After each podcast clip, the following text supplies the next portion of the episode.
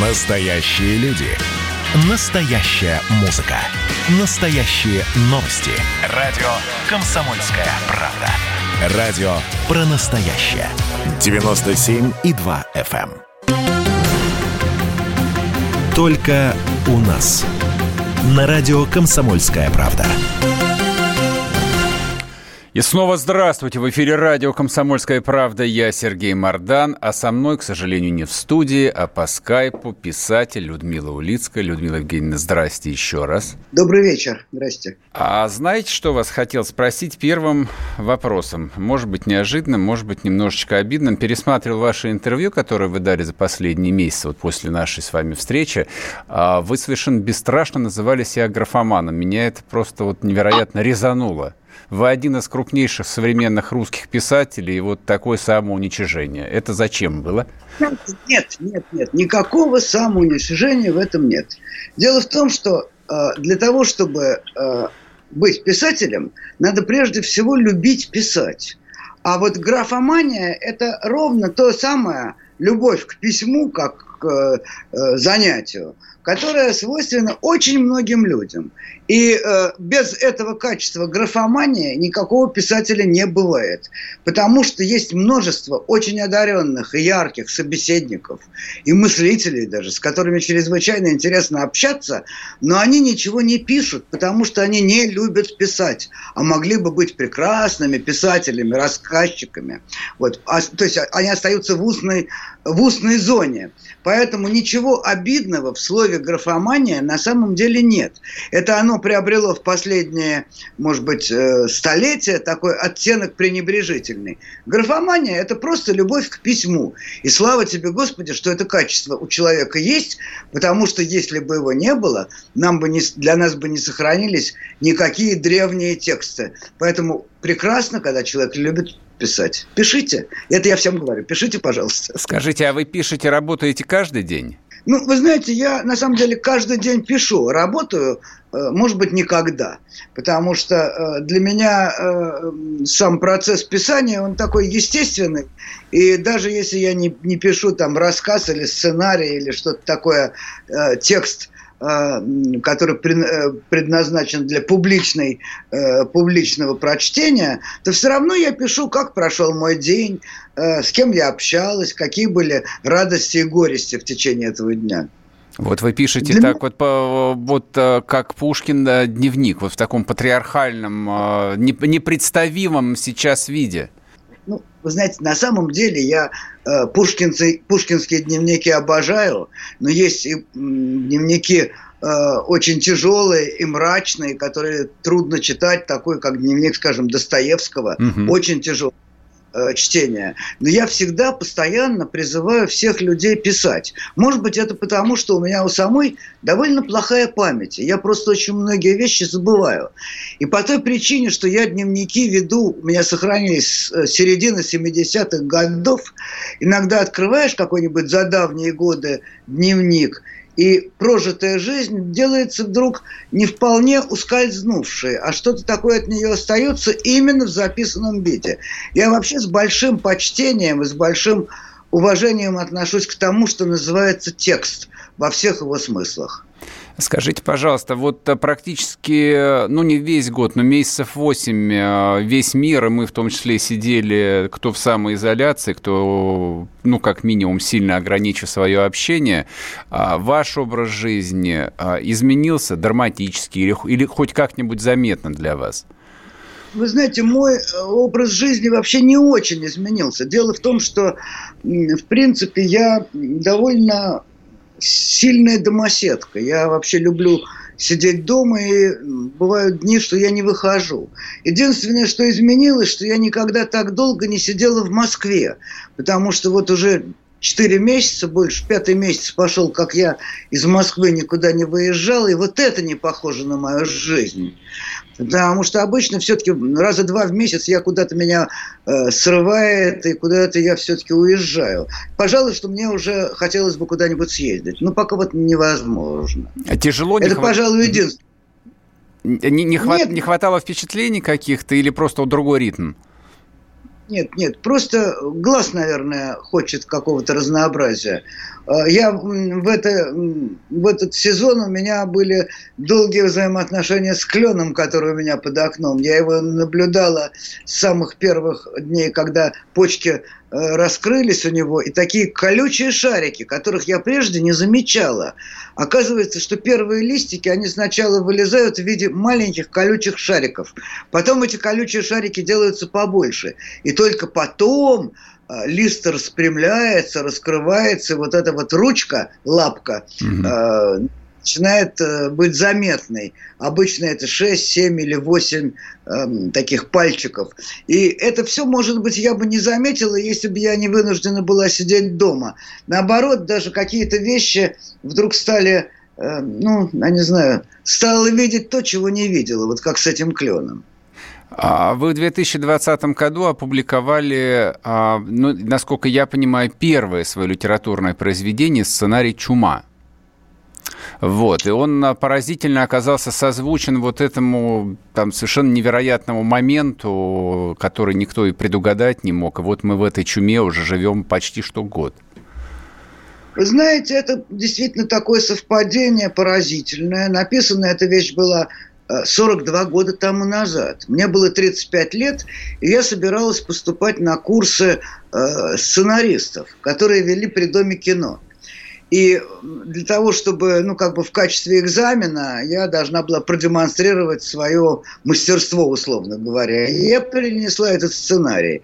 Он был написан не по этому поводу, он был написан несколько раньше, Э, по другому поводу на самом деле. Но тем не менее, вот как жизнь нам предлагает такие э, повторы. Потому что то, что меня занимало так 40 э, лет тому назад, вдруг оказалось частью нашей общей жизни сегодняшней. А событие, которое там описывается, оно имело место в Москве в 1939 году, когда начиналась эпидемия чумы, погибли в этой эпидемии три человека. То есть эпидемия не развернулась. Это была не эпидемия, а скорее опасность эпидемии. И она, ее тогда удалось э, остановить. Э, то есть то, чего не удалось в этот раз э, сделать, в этот раз не удалось остановить эпидемию. Вот. И поэтому я, собственно, и вытащил эту книгу, э, этот сценарий, потому что он показался необычайно актуален. И что самое существенное, понимаете, ведь это на самом деле история не про медицину. Это история про то, как себя ведут люди в таких ситуациях. Эм, страх и отчаяние, и трусость, и мужество. Вот все эти проявления человеческого характера, они в таких обстоятельствах делаются особенно острыми и особенно заметными. Почему, собственно говоря, и написан был этот сценарий. Как мы себя ведем, как мы принимаем такие бедствия. Вот о чем речь идет.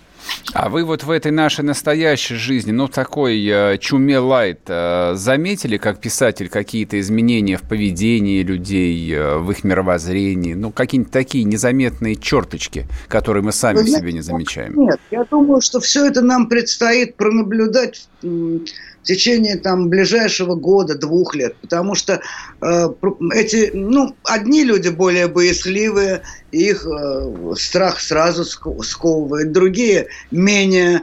Э, кроме того, я все-таки общаюсь еще с моими друзьями, врачами, и это совершенно отдельная песня – это люди, которые стоят на, на передовой позиции, которые с этим реально борются. И это все совершенно разные э, типологические такие поведения разные.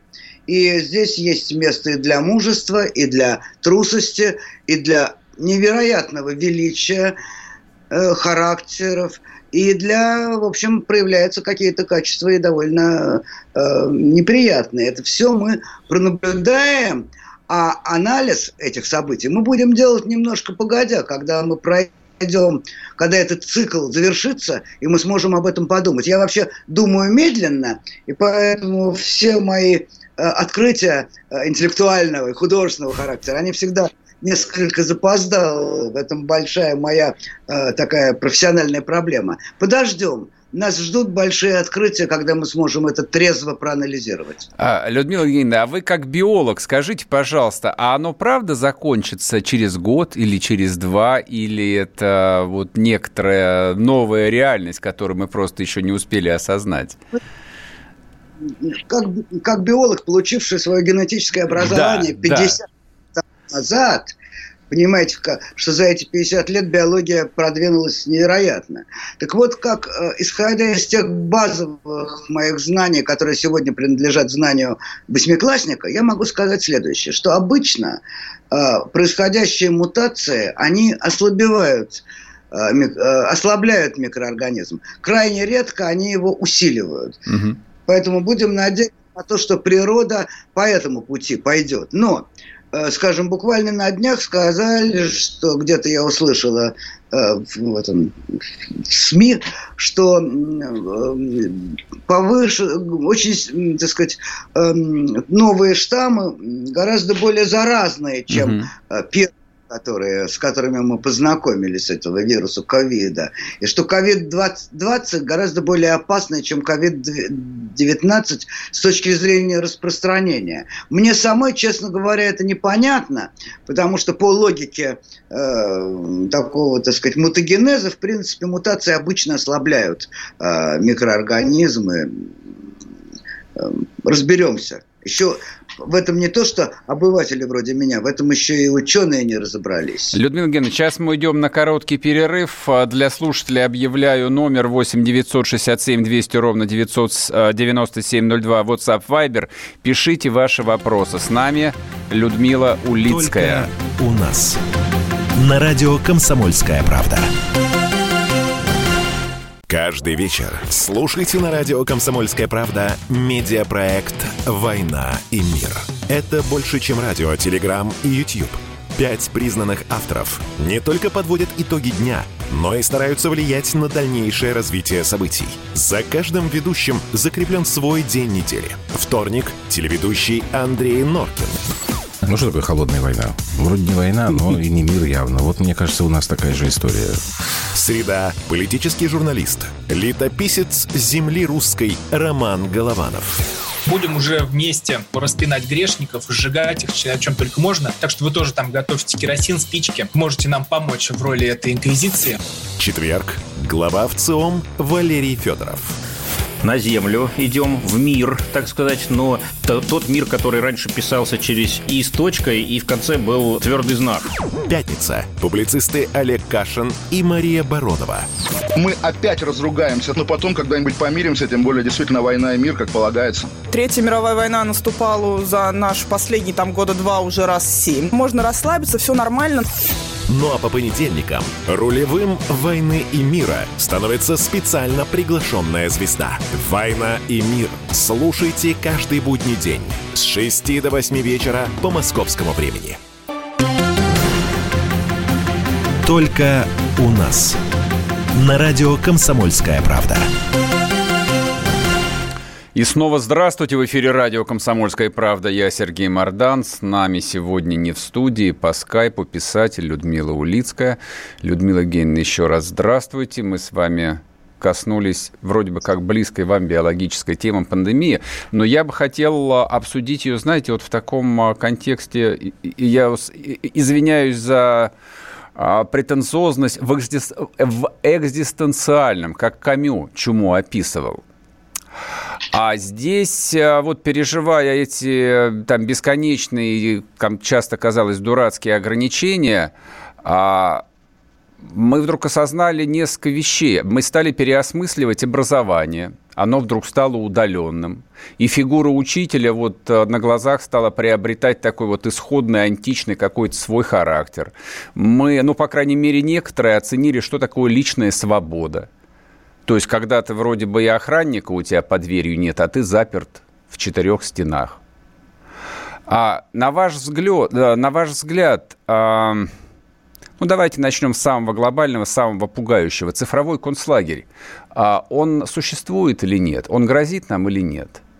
Вот это вот а, цифровая открытость. Ну, вы знаете, дело в том, что так или иначе, как бы мы к этому не относились, но мы все к этому двигаемся. И это Э, по-видимому, какой-то цивилизационный момент общий для всех стран. Причем, чем более страна развита, тем э, ближе она к тому, что вы условно называете цифровой концлагерь. Но, в принципе, это система э, слежения за гражданами. Причем, что самое забавное, это самое слежение, оно носит в большой степени экономически имеет смысл, а далеко не Э, идеологический или политический. Э, я думаю, что гораздо больше интересует э, сегодня тех, кто наши данные просматривает, что мы хотим купить, чего мы не хотим купить, куда мы хотим поехать, на что мы хотим потратить деньги и на что не хотим потратить деньги. Все-таки время, когда идеология диктовала Э, главные законы существования, оно все-таки, по-моему, от нас отдалилось. Сегодня мы немножко из этого выходим. Или, по крайней мере, мне так кажется. Вы думаете, Поэтому... вот э, мир идеологии уже не вернется? Ну, меня, ну, понимаете, чем э, к вашему второму вопросу, чем будет фундаментальнее образование, чем будут лучше учителя, чем будет самостоятельная, самостоятельная молодежь, тем э, труднее будет охомутать всех. Охомутать во всех отношениях. И в э, отношении интеллектуальном тоже. Понимаете, все-таки я прожила значительную часть жизни в советской стране, э, в советское время, э, с собраниями, ну, правда, партсобрания меня не касались, но были профсоюзные собрания. И это смехотворная, унизительная, э, кошмарная э, пародия на демократию, мы ее все прошли, очень хорошо знаем. И очень бы не хотелось к этому возвращаться. И я надеюсь, что именно образование и э, знание истории э, будут гарантией того, что мы к этому не вернемся. Так хотелось бы. Ну, посмотрите, Соединенные Штаты к этому возвращаются просто на глазах, они сносят памятники, они буквально переписывают историю, они отвергают там а, имена людей, на которых там эта страна и вообще западная демократия была построена. А, а, то есть я не то чтобы даже полемизирую с вами, а просто я вижу там реальную угрозу, которая там буквально стоит на пороге, но она у них своя, а у нас а, просто опыт немножко другой. Вот эта вот левая, левая идеология может в Россию проникнуть или нет? Вы знаете, дело в том, что я-то считаю, что вот это само, э, э, само э, эта пара, это термины левое и правое, они сегодня дико устарели. Согласен. Сегодня какие должны быть измерения. По части сноса памятников мы 100 очков можем дать любой Америке. Вот. И это прежде всего торжество малообразованных людей, это неуважение к истории, это незнание истории. Э, поэтому я думаю, что это такое скорее свидетельство цивилизационного такого некоторого падения. Думаю, что сто лет тому назад государства были по образованию, угу. и государственные машины были по культурнее, Потому что то, что сегодня мы видим во власти, те, кто ее реализует, те, кто ее выстраивают, те, кто придумывают законы, это на самом деле люди очень низкого и образовательного, интеллектуального уровня. И это, надо сказать, во всем мире так. Это не исключительно российская ситуация. Это какой-то общий мировой тренд. Почему, не знаю. Но такое впечатление, скажем, что и итальянское правительство несоизмеримо с э, э предшествующими э, значит, руководителями страны. И во многих странах я отмечаю это какое-то падение культурного уровня руководителей. А в чем может быть причина? Может быть, вот общая демократизация, исчезновение аристократии, аристократии духа как таковой? Да, да, да. Я, я, я тоже об этом думаю, да. Это, как вам сказать, это отрицательные стороны демократии. Потому что демократия, она, конечно, хороша, хороша, но у нее есть свои болезни. И болезнь главная демократии в том, что она легко превращается в то, что называлось в античном мире охлократия, то есть власть толпы. Не граждан, потому что все-таки э, изначально демократия это была довольно узкая структура, потому что граждан в стране было гораздо меньше, чем жителей. Далеко не все граждане страны имели статус, э, жители страны имели статус гражданина. То есть надо было этот статус еще, как говорится, его получить. Поэтому об этом забывают часто, потому что э, греческая демократия это, это совсем не то, что э, стали понимать под демократией в начале 20 века. А, скажите, пожалуйста, вот у вас, в отличие от абсолютного большинства ваших коллег по писательскому цеху, а, блистательное, настоящее образование. Вы закончили биологический факультет, вы биолог-генетик. А ну, я хорошо знаю вашу биографию. Я думаю, что большинство наших слушателей знает, что вы и работали по профессии, потом у вас был перерыв, и, собственно, потом вот вы ушли в писательство. И тем не менее, вот и дипломы знаний у вас и есть, и я думаю, что ну, они никуда не денутся.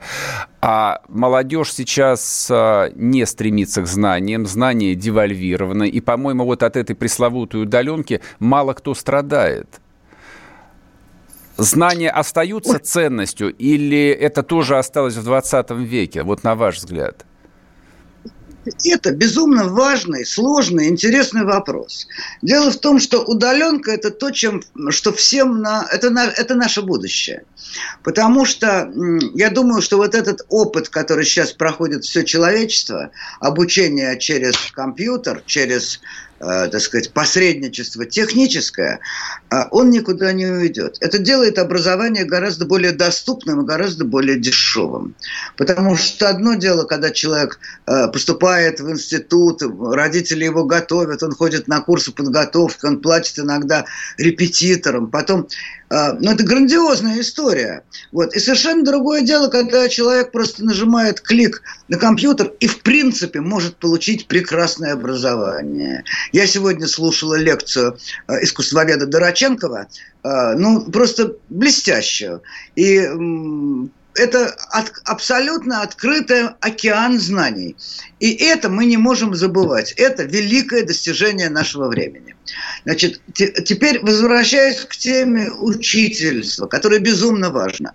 Понимаете, это Платоновская академия, это э, размышления и беседы э, с учителем, это огромное счастье. К счастью, в моей жизни было несколько таких изумительных учителей, которых я помню, которым я благодарна по сей день. Э, генетику человека в университете, когда я там училась, это был первый год, когда э, Лысенковская эм, кафедра сменилась классической генетикой, и генетику человека преподавал Владимир Павлович Ефремсон. Большой, настоящий ученый, это была генетика человека, совершенно основанная не на лысенковских принципах, а на э, подлинной генетике. И это было потрясающе интересно. И вот эта фигура учителя, она бесконечно важна.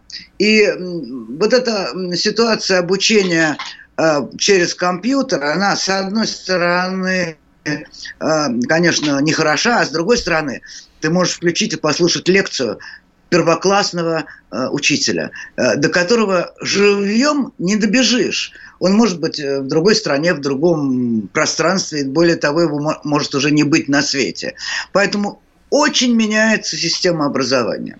То, то образование, к которому мы привыкли, которое мы получали, это образец немецкого образования конца 18-го, начала 19 века.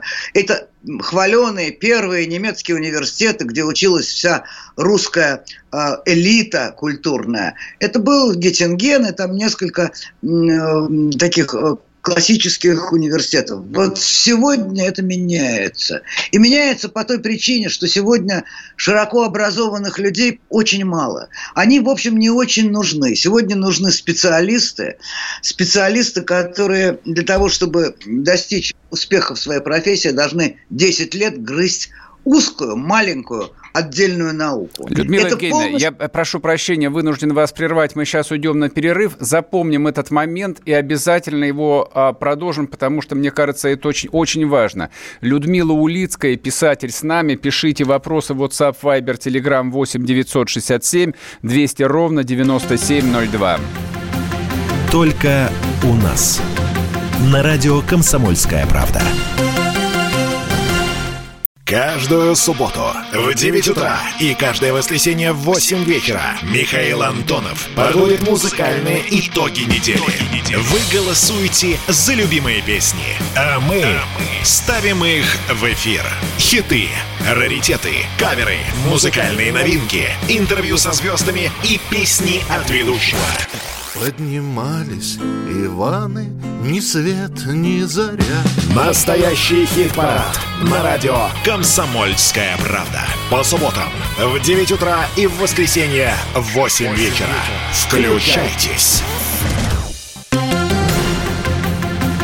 Только у нас. На радио «Комсомольская правда». И снова здравствуйте. В эфире радио «Комсомольская правда». С нами по скайпу писатель Людмила Улицкая. Людмила Евгеньевна, мы с вами начали говорить о дистанционном образовании, о том, что это будущее, но вы тут же вспомнили о своем учителе университетском. И я, знаете, что у вас хотел спросить? А вот представьте себе, что вы с ним общаетесь а по скайпу, через экран. Это было бы то же самое или нет? Знаете, думаю, что все-таки нет. А, очень хорошо, когда такая возможность есть, потому что а, по скайпу он общаться может с сотнями людьми, э, людей, а персонально с э, единицами. А, поэтому такая ситуация, она имеет свои плюсы и свои минусы. Личное общение с древних времен – это чрезвычайно важная вещь. Дело в том, что в познании есть некоторая такая, я бы сказала, магическая сила. Потому что так как жрец передает свои знания и силы через прикосновение, через передачу, точно так же и хороший педагог э, своим обликом, своим дарованием, э, вот этим личным общением тоже дает что-то, что совершенно ускользает, когда ты читаешь книжку этого же автора. Это очень большое значение имеет, личное общение. А вас не пугает, что мы можем вернуться вот опять к этому древнему жречеству, когда ну, крайне ограниченный круг людей получит возможность получать образование вот так вот в физическом контакте, не знаю, там в маленьких там двух, трех, десяти университетах, а всем остальным будет предложена именно цифровая удаленка. Такое может быть? Вот такое э, будущее? Это о чем подумать. Здесь есть о чем подумать. Я думаю, что скорее будет некоторая такая иерархическая лестница, uh-huh, что uh-huh. на начальных стадиях будет э, вот такая более технизированное обучение, а те, которые удачно, успешно э, проходят эти Э, стадии, и наиболее из них одаренные и талантливые, в конце концов выйдут на тот уровень, при которых их примет в своей лаборатории замечательный выдающийся ученый и возьмет их в число своих э, непосредственных учеников. Думаю, что это одна из, один из вариантов, одна из версий. Причем вполне уже реализу, реализующаяся. А, то есть классический диплом о высшем образовании, вот э, этот советский фетиш, он может окончательно утратить э, свое ну, значение? Думаю, я не думаю, что он окончательно утратит свое значение, но будут какие-то вещи, кроме этого. Вот диплом это как входной билет, как трамвайный билет в эту самую э, ситуацию, когда человек занимается профессией. Э, профессией не служебной, не водопроводчик, который тоже нам нужен в мире, э, и электрик, и все те люди, которые работают в сфере обслуживания, и которых делается все больше и больше. А я на самом деле сейчас говорю о тех людях, которые находятся на острие Э, науки, э, техники, которые изобретают и меняют жизнь завтрашнего дня. Вот там все-таки согласитесь, что образование этих людей и образование человека, который обеспечивает нам повседневность, это все-таки разные, разные образования.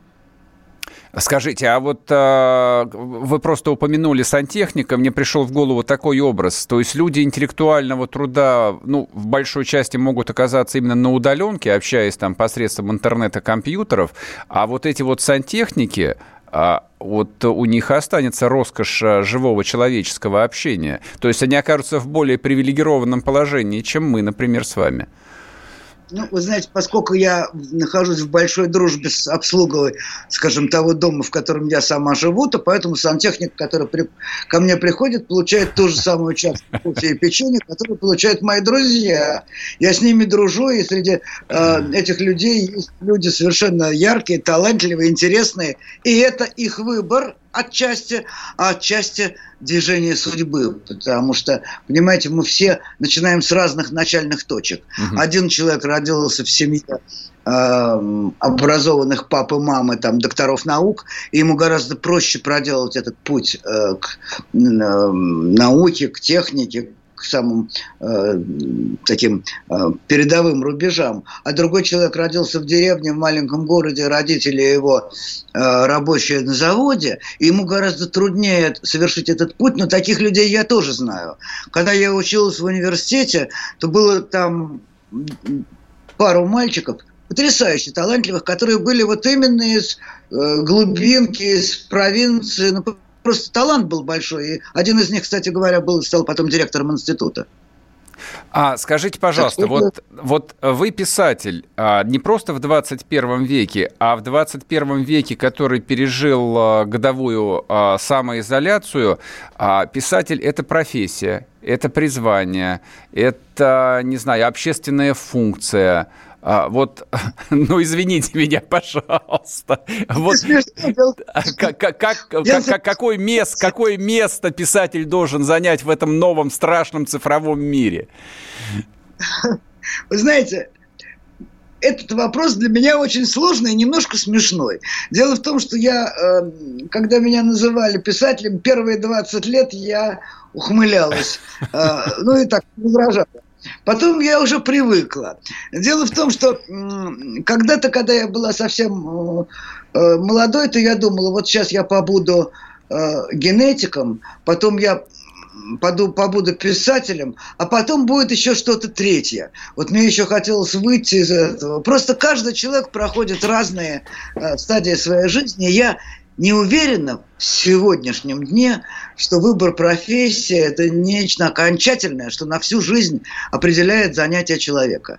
Я думаю, что это было бы прекрасно, и есть такие счастливые люди, которые в своей жизни успели позаниматься разным.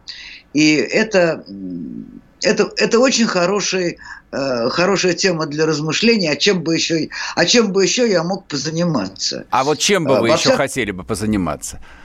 Вы знаете, я вам должна признаться, что я рисую. Муж Прекрасно. надо мной смеется, меня поощряет. У меня муж очень хороший художник. Вот, и, может быть, я от зависти немножко начала десятилетиями преодолевая робость, но вот сейчас я так немножечко порисовываю с большим удовольствием. А вы уроки в Ютубе смотрите по живописи или нет? Нет, нет, не смотрю. Не смотрю. У меня дома такой учитель, у меня вот у меня ага. на стенке такие работы, что достаточно посмотреть просто. Вот. Потом я дружил, у меня вообще круг э, моих друзей это в основном художники, не писатели. Поэтому я довольно пристально и внимательно э, смотрела всегда на то, что делают мои друзья. И, конечно, я не совсем не образован, не совсем не образованный человек в этой области.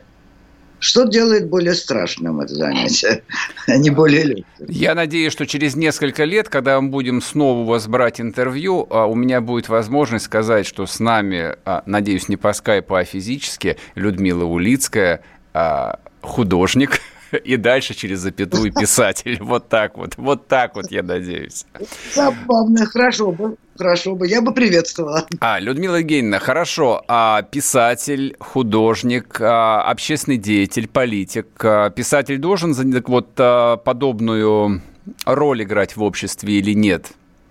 Я думаю, что писатель – это чрезвычайно разнообразное явление. Есть писатели, которые определяли интеллектуальное направление целых поколений. Есть писатели Э, изысканные, которые имели огромное значение, но для отдельно взятых людей, для отдельно взятых областей культуры. Здесь довольно разнообразно, понимаете? Мы же не можем э, сравнивать, допустим, Льва Толстого и Ложечникова, писателя, понимаете? А тем не менее, оба, и, и тот, и другой были очень известны в свое время и влияли очень сильно на э, культурный баланс поколения. Э, Нацин был сам на слуху, сам один из самых э, знаменитых поэтов. Кто сейчас знает Нацина? Это все такие вещи, которые меняются во времени. И бывает чрезвычайно интересно, когда писатель, которого два века не читали, вдруг оказывается чрезвычайно важным. Его открывают заново. Такие случаи мы тоже знаем. Э, ну, живая жизнь, она нам много чего предлагает разнообразного. И это большое счастье на самом деле. А вот у вас внутри, э, ну, хотя бы маленький революционер есть, который хочет изменить действительность, настоящее и будущее? Вы ведь довольно часто и много комментируете, ну, какие-то там, э, там политические события происходящие, там, не, не стесняетесь своего взгляда. Я, нет, когда мне задают прямые вопросы, я на них честно отвечаю. Э, безусловно, я никогда не, не, не вру. Есть многие вопросы, на которые я не могу ответить. Да, я также честно говорю, я не знаю.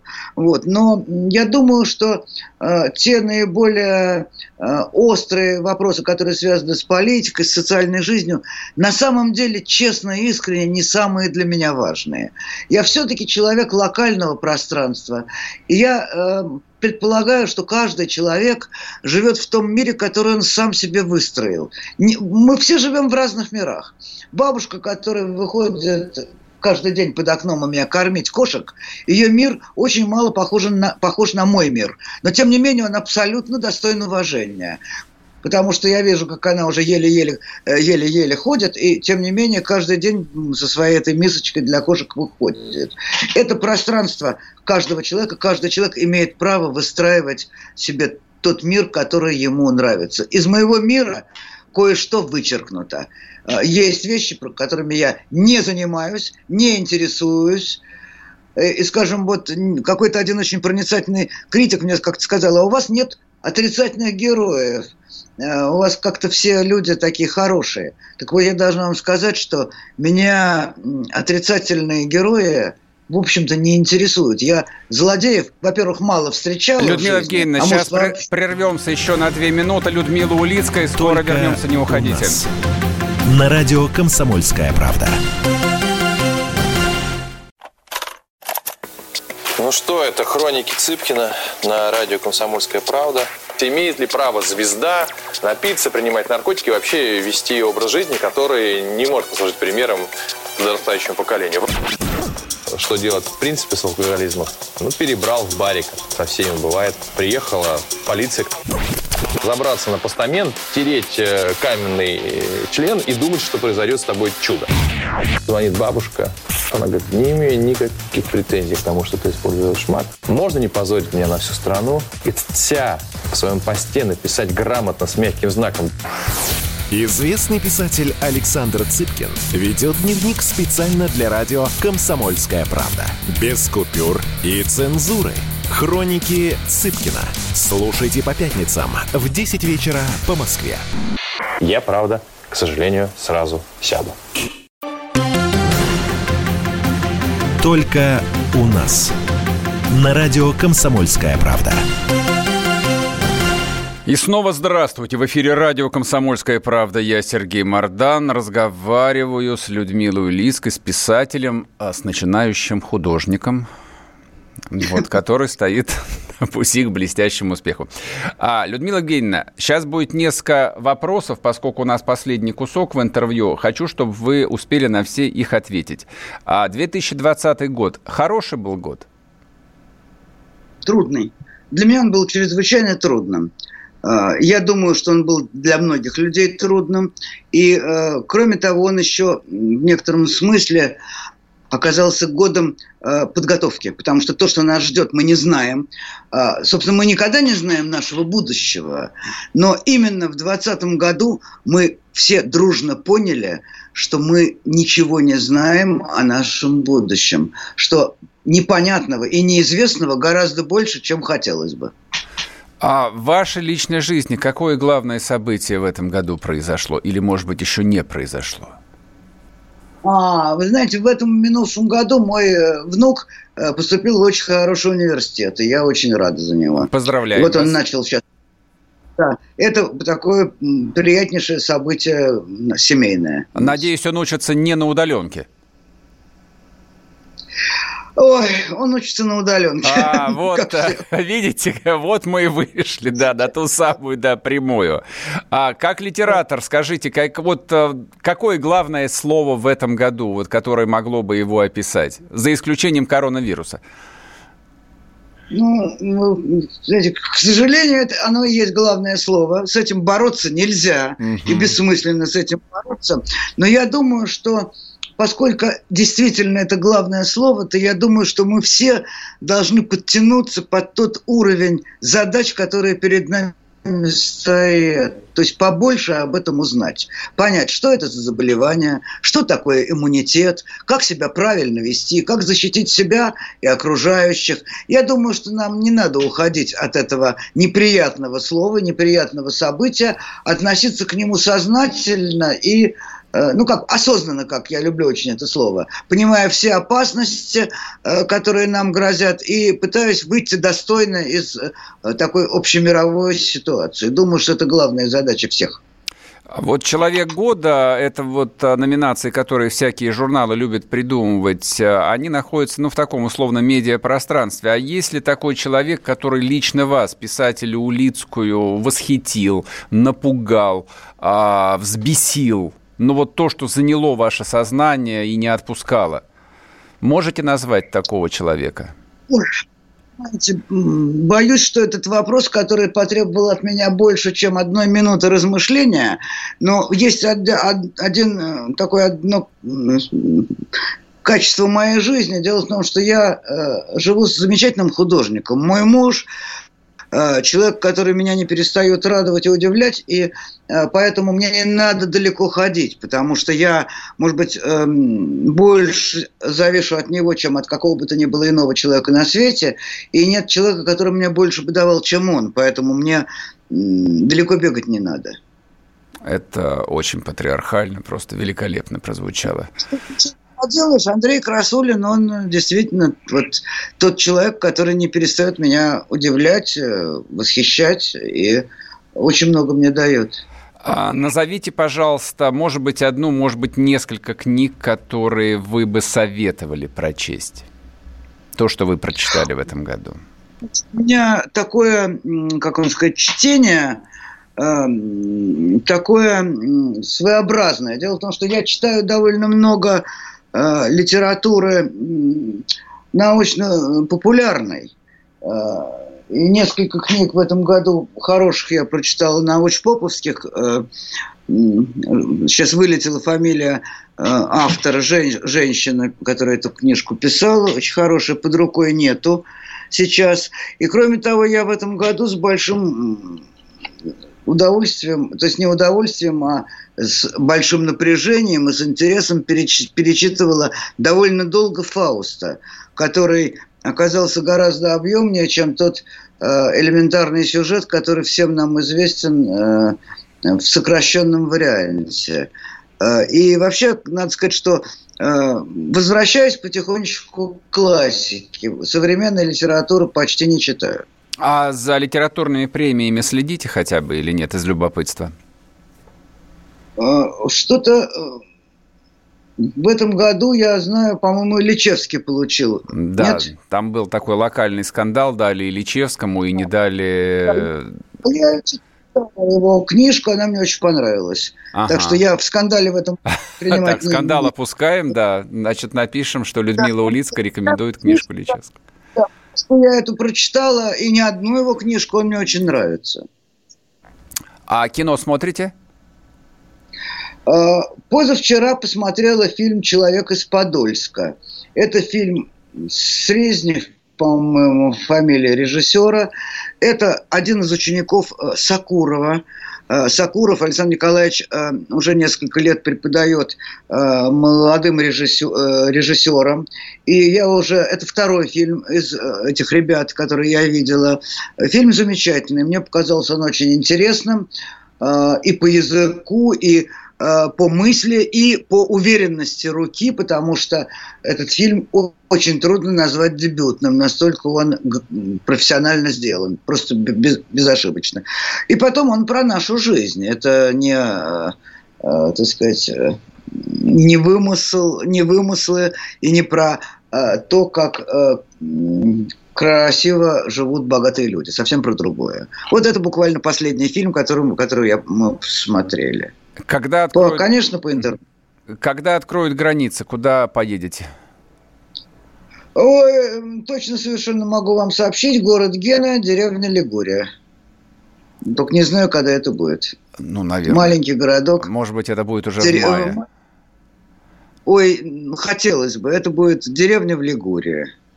Очень мечтаю туда попасть. А, Людмила Евгеньевна, у нас а, меньше минуты остается, поэтому задам вам банальный вопрос. Краткое пожелание слушателям и читателям. Сделайте, пожалуйста. Для многих это будет очень ценно, а потом, я думаю, для многих э, там очень важны эти слова будут услышать именно от вас.